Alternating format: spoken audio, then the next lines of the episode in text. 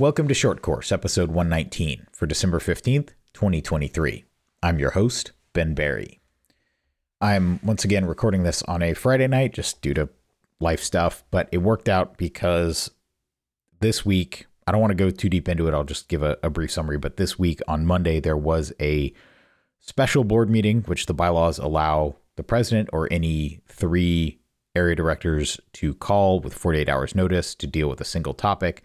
The single topic in this case was addressing the discipline of DNROI Troy McManus related to the incident between him and Mark Stamper at Open PCC Nationals, which I can say because I requested to be invited to the meeting and I was not. So I am under no confidentiality. Uh, Mark actually forwarded me the some emails about this, so it's it's no secret that that's what the, the topic of the meeting was. The minutes did come out today on Friday, as as is tradition, and basically the minutes say they went into executive session for three hours and then voted six to three to quote adopt the recommendation discussed during the executive session. So we don't actually know what the result was. They didn't even record who voted on which side of the issue. The really surprising thing was that that same night, Bruce Gary, Area 1, emailed his section coordinators and, and other folks to announce that he was resigning effective immediately. His justification for this is his work is his workload is increasing, and by resigning before the end of the year, it means there's more than two years left on his term, which will trigger a special election.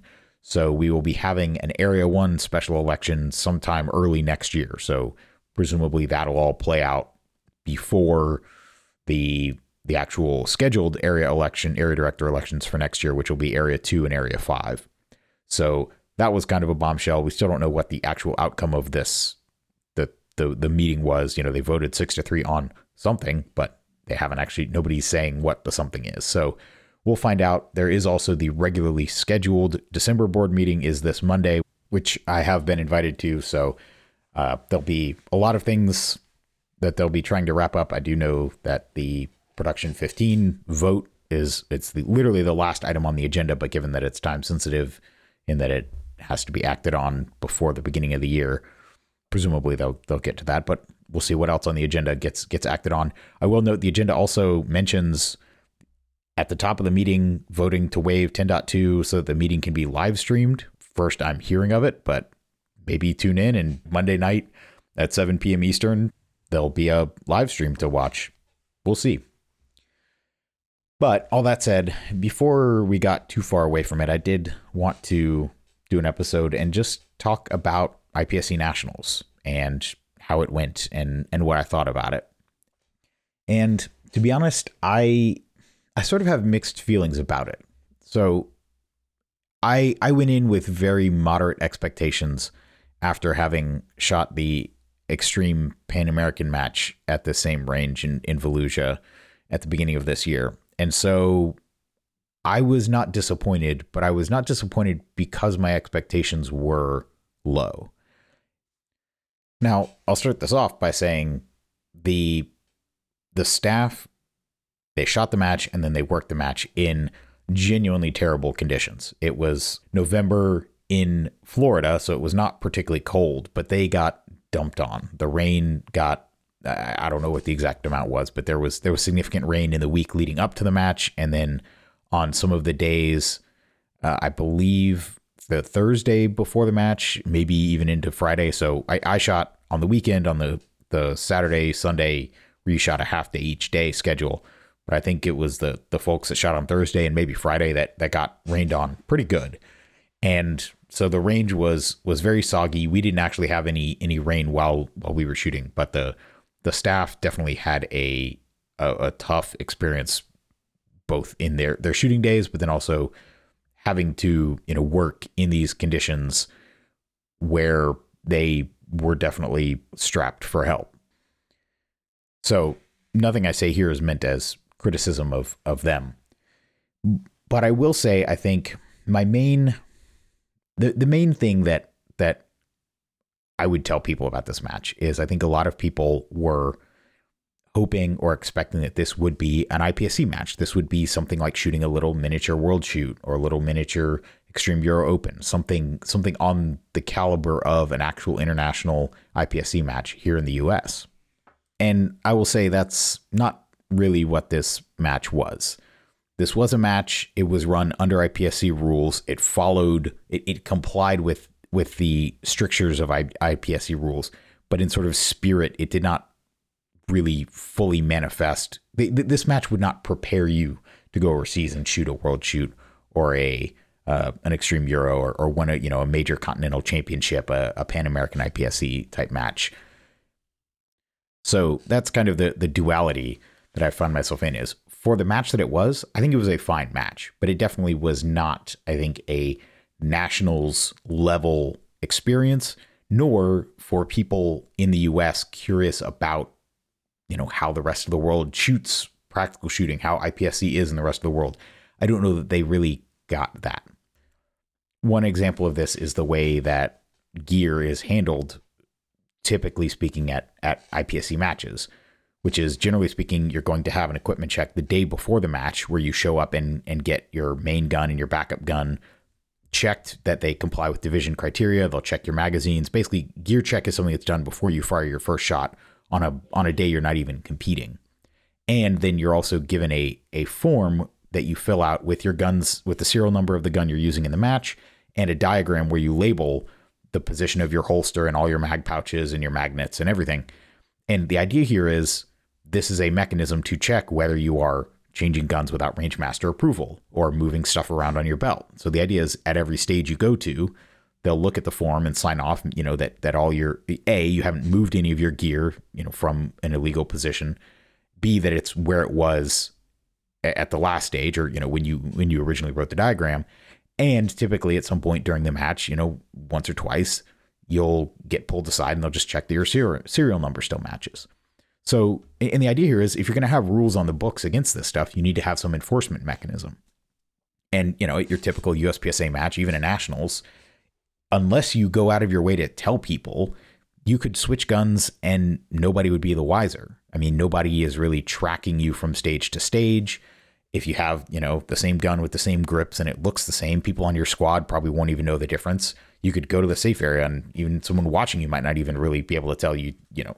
So it's one of these things where if we're going to have rules, what's the system for enforcing it? What's the system for for catching it?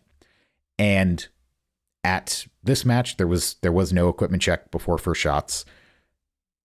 I shot Saturday PM and so when we checked in, we were given a little quarter sheet of paper that had it had clearly been like photocopy scaled down from what was supposed to be a full size sheet of paper or maybe a half, where you wrote your division, power factor, your name, your guns, make, model, serial number, and then it had a box for all 18 stages. And the idea was at each of the 18 stages, you would have the, the RO on that stage sign off on your sheet and that you had that your gear still matched. And it had the little diagram where you're supposed to draw your holster, your the position of your magazine pouches, and if you had any magnets. And so they gave us they they gave us those sheets, but from what it sounded like, the people that shot Saturday morning, and I mean definitely earlier in the match, the folks dealing with the rain, I don't even think they thought about those, those sheets. But even the, the folks that shot Saturday morning, it sounds like they were not given those sheets at check in. And some folks, I heard people talking about they would show up to a stage and they didn't have their sheet. And so they were just given a sheet. And the idea was, well, okay, you fill it out at every stage after this. But the idea of the sheet is if you miss a signature, then potentially the you know you shoot for no score, I guess. And uh, you know the idea is you gotta you gotta get them all checked off. And so if you're not going to have the enforcement behind it, then then why do it? And so I, I, a lot of people were kind of irked by that. It's like, why make us jump through the hoop of having the appearance of enforcing this rule if you're not actually going to enforce the rule? And you know, fair enough. I I think it, I get that you're trying. You know, the idea of wanting to project the appearance of complying with the with with the standards, but competitors aren't dumb. They'll see through this stuff. You know, if if the ROs don't care, if they're not enforcing the rules, if they're not actually, you know, in, in a lot of cases, you would just hand them the, the, the stack of sheets and they just sign them all. I'd say maybe a quarter of the ROs actually wanted to look at at each person's gear and make sure that that it was legal. So I get it. You know, we were pressed for time. The the the squads earlier in the in the week, some of them had had to finish up under headlights or you know, under under compromised lighting conditions because things were running slow. So, you know, there, there was definitely a pressure to keep things moving, and and so that was one of the things that went by the wayside. But if it's going to go by the wayside, just let it go. You know, the the idea I think giving people the sort of false perception that oh, this is an IPSC match and we're going to follow these rules, but then it's a it's a facade. It, it leaves it rings sort of hollow. The the stages, so it was an 18 stage match. You shot nine stages a day. Interestingly, they they didn't have the stages broken up into zones. So often, especially at IPSC matches, what they'll do is in a zone you'll have six stages. So you'll in, in a given day you'll shoot three short, two medium, and one long, and they'll actually break them up into you know five or six zones where you shoot six stages a day, three, two, one. That that's not required. IPSC just says you know across the match three to one is is the recommended ratio. And so there were definitely some kind of weird match flow things where I think the three long courses were all within five stages of each other. So it was, it was a lot of rounds all at once. And then, and then you kind of went from there into just a series of all the short courses back to back. I know there were three bays. Basically you went, yeah, there were, there were three bays with doubled up short courses or they, you know, they'd have them running next to each other and they'd, they'd split the squad.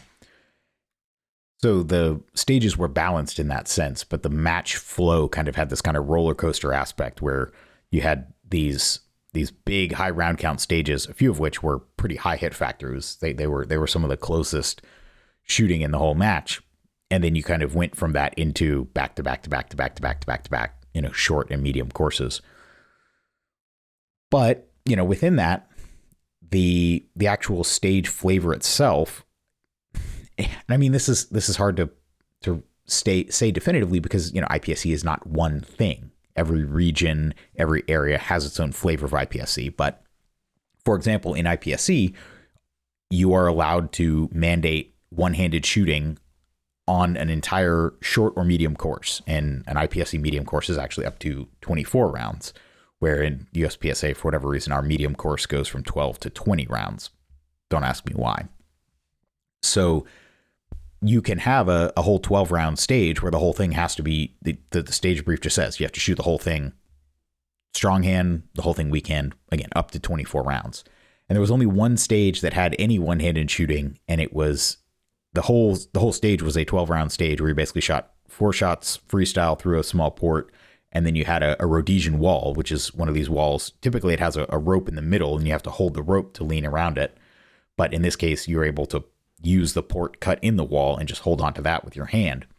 But basically, you had to shoot four shots around one side of the port, strong hand only, or around one side of the wall, strong hand only, and then four shots around the left side of the wall, strong uh, weak hand only.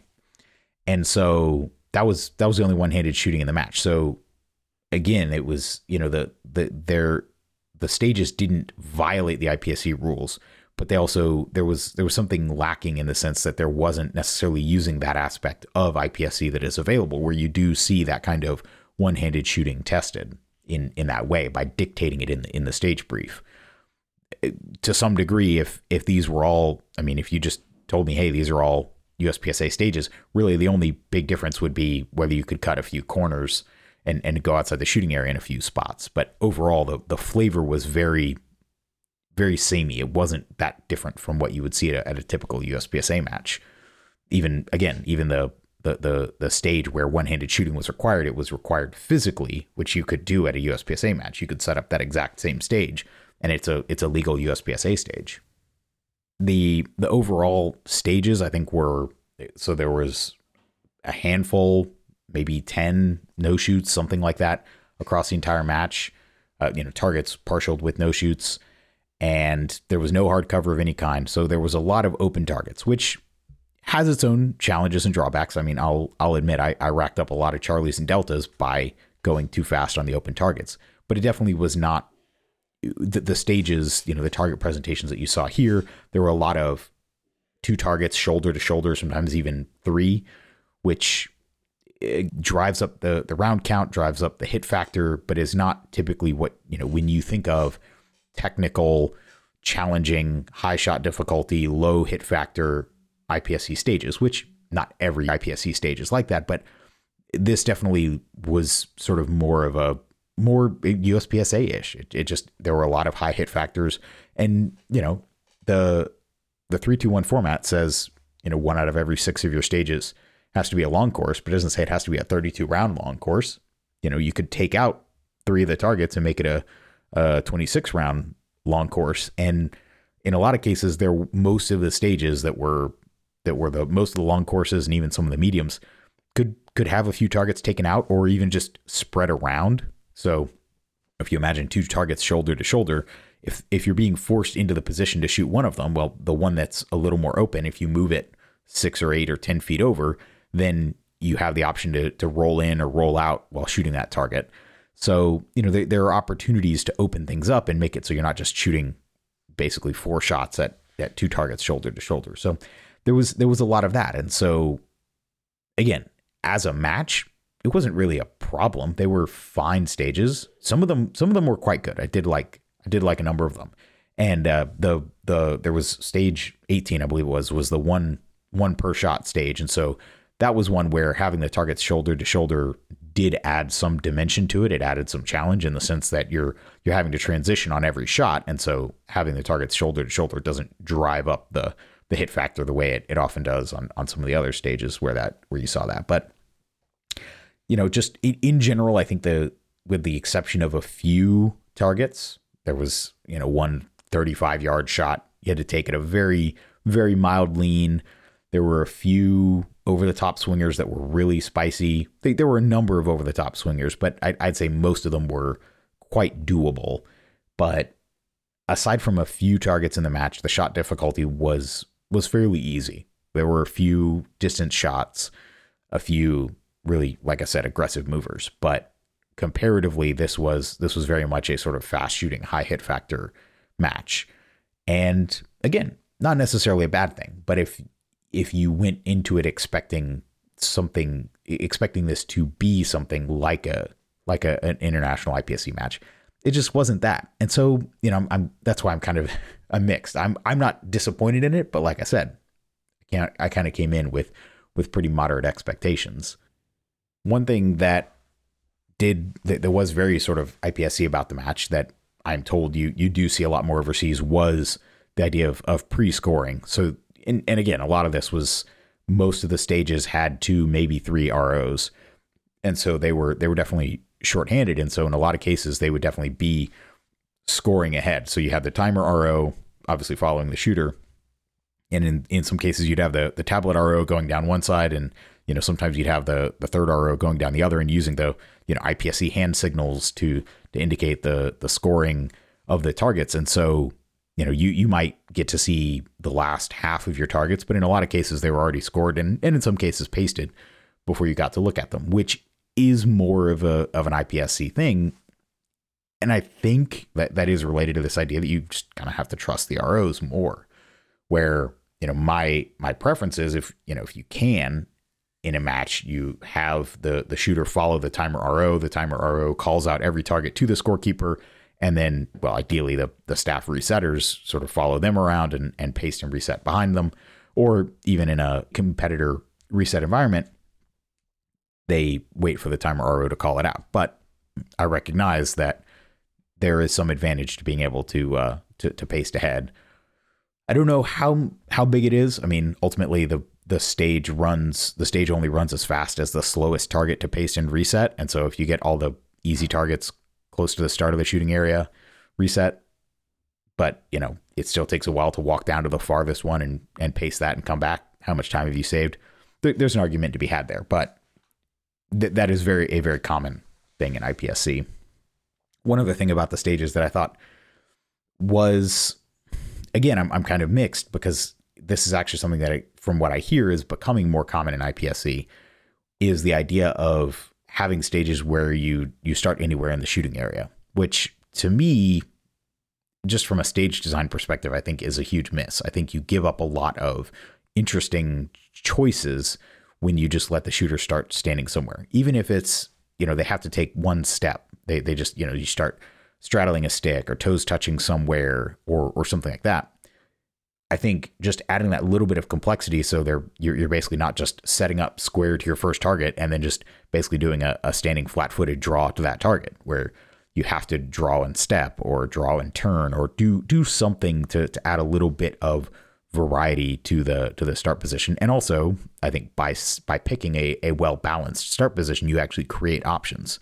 You make it so that going left or right or going you know forward or back first you, you can actually do some interesting things with that and i will say i, I kind of cribbed a, well there, there were two well really three stages of this match that sort of had a u-shaped shooting area and i, I kind of cribbed them all and used them for a, a local uh, Sir Walter match as a stage design there, but I put the, the start position in the middle of the U, and so there your choice was basically do you you know run straight to the the front left corner and then kind of follow the U around? Do you run straight to the back corner?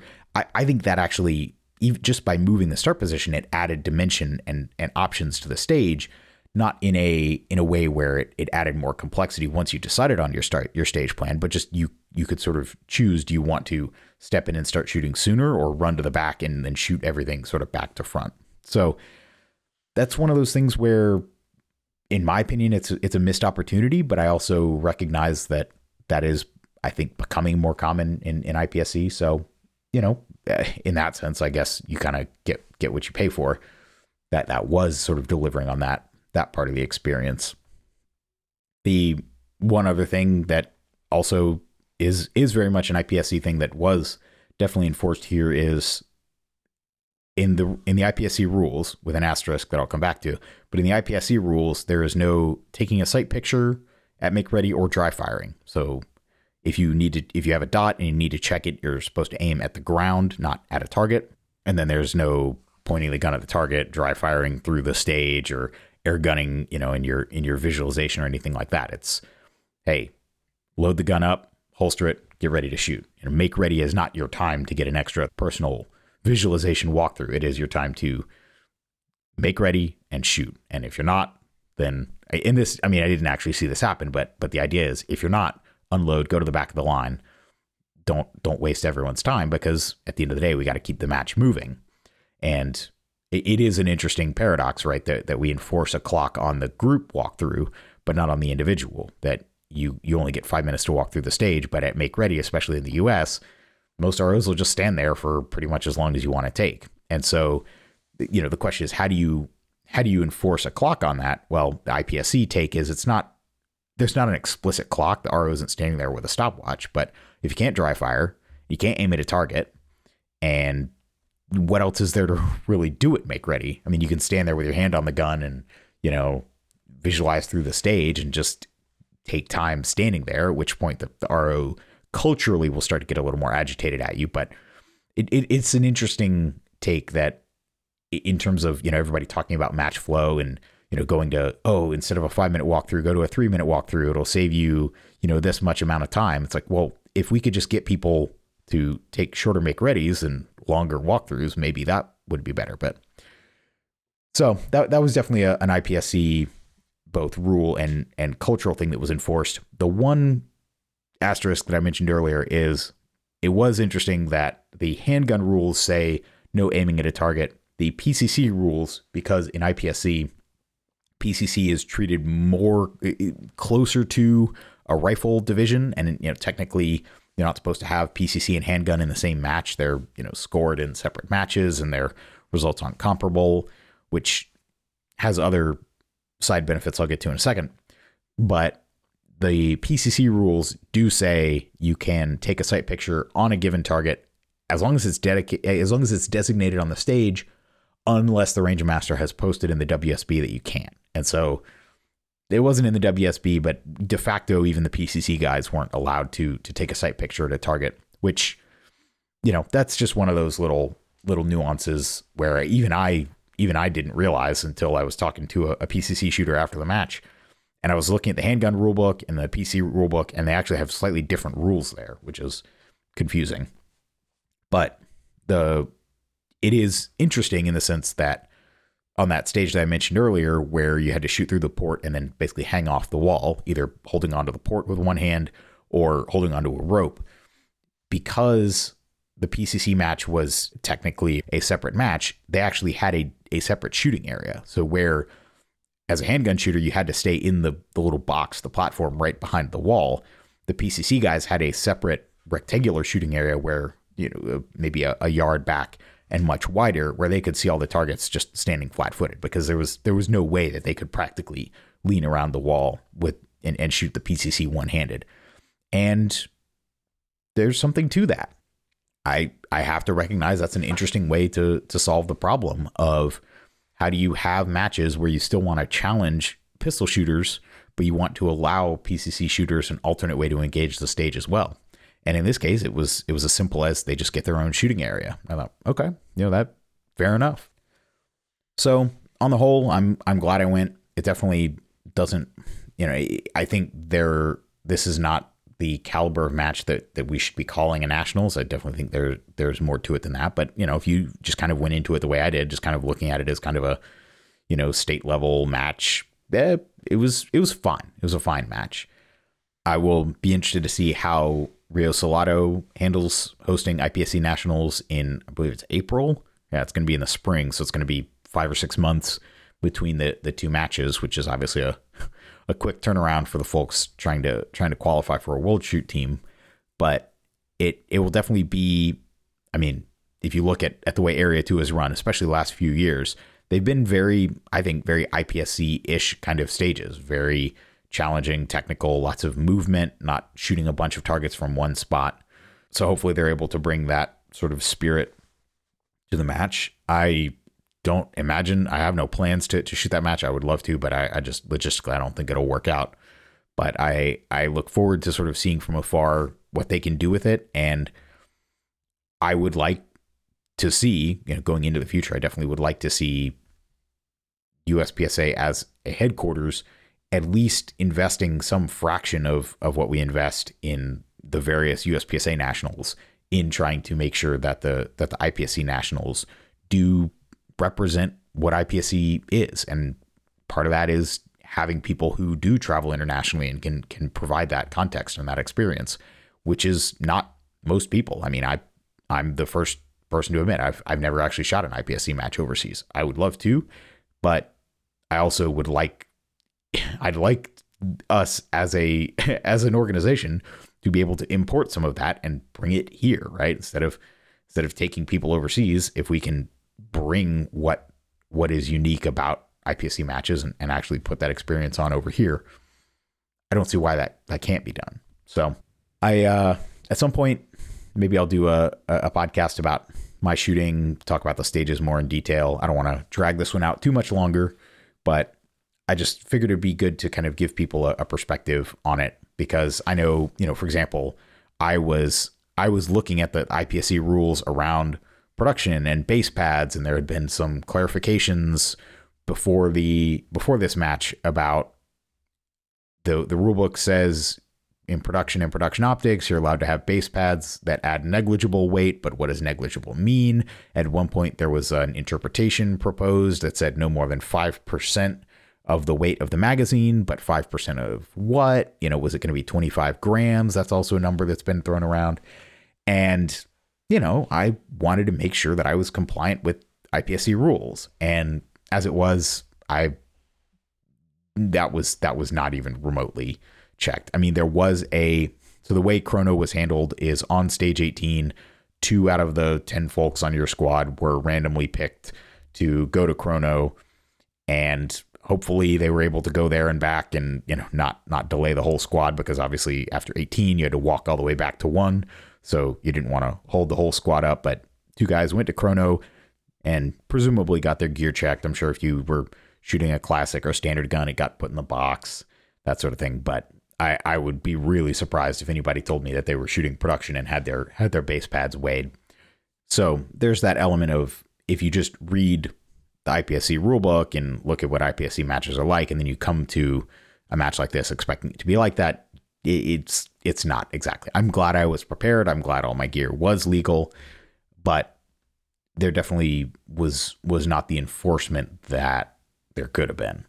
And like I said, I'll be curious to see how that how that runs at at Rio Salado, and you know, hopefully going forward, we can, as an organization, I would I would like to see us put more more assistance into running the IPSC nationals close to the level of resources that we invest in in running the the regular USPSA nationals. Now, obviously, there's a whole budget conversation, and we're we're losing money, and one of the main things losing money is is the USPSA nationals. So I'm not trying to say uh, in the short run that that we should make IPSC nationals lose hundred thousand dollars the way that all the US nationals do.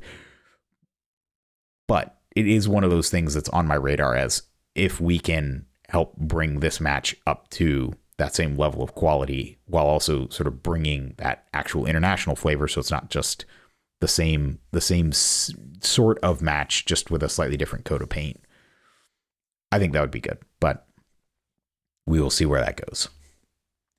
Well that wraps up this episode of short course. If you want to get in touch with me my email is ben at berryshooting.com talk to you next time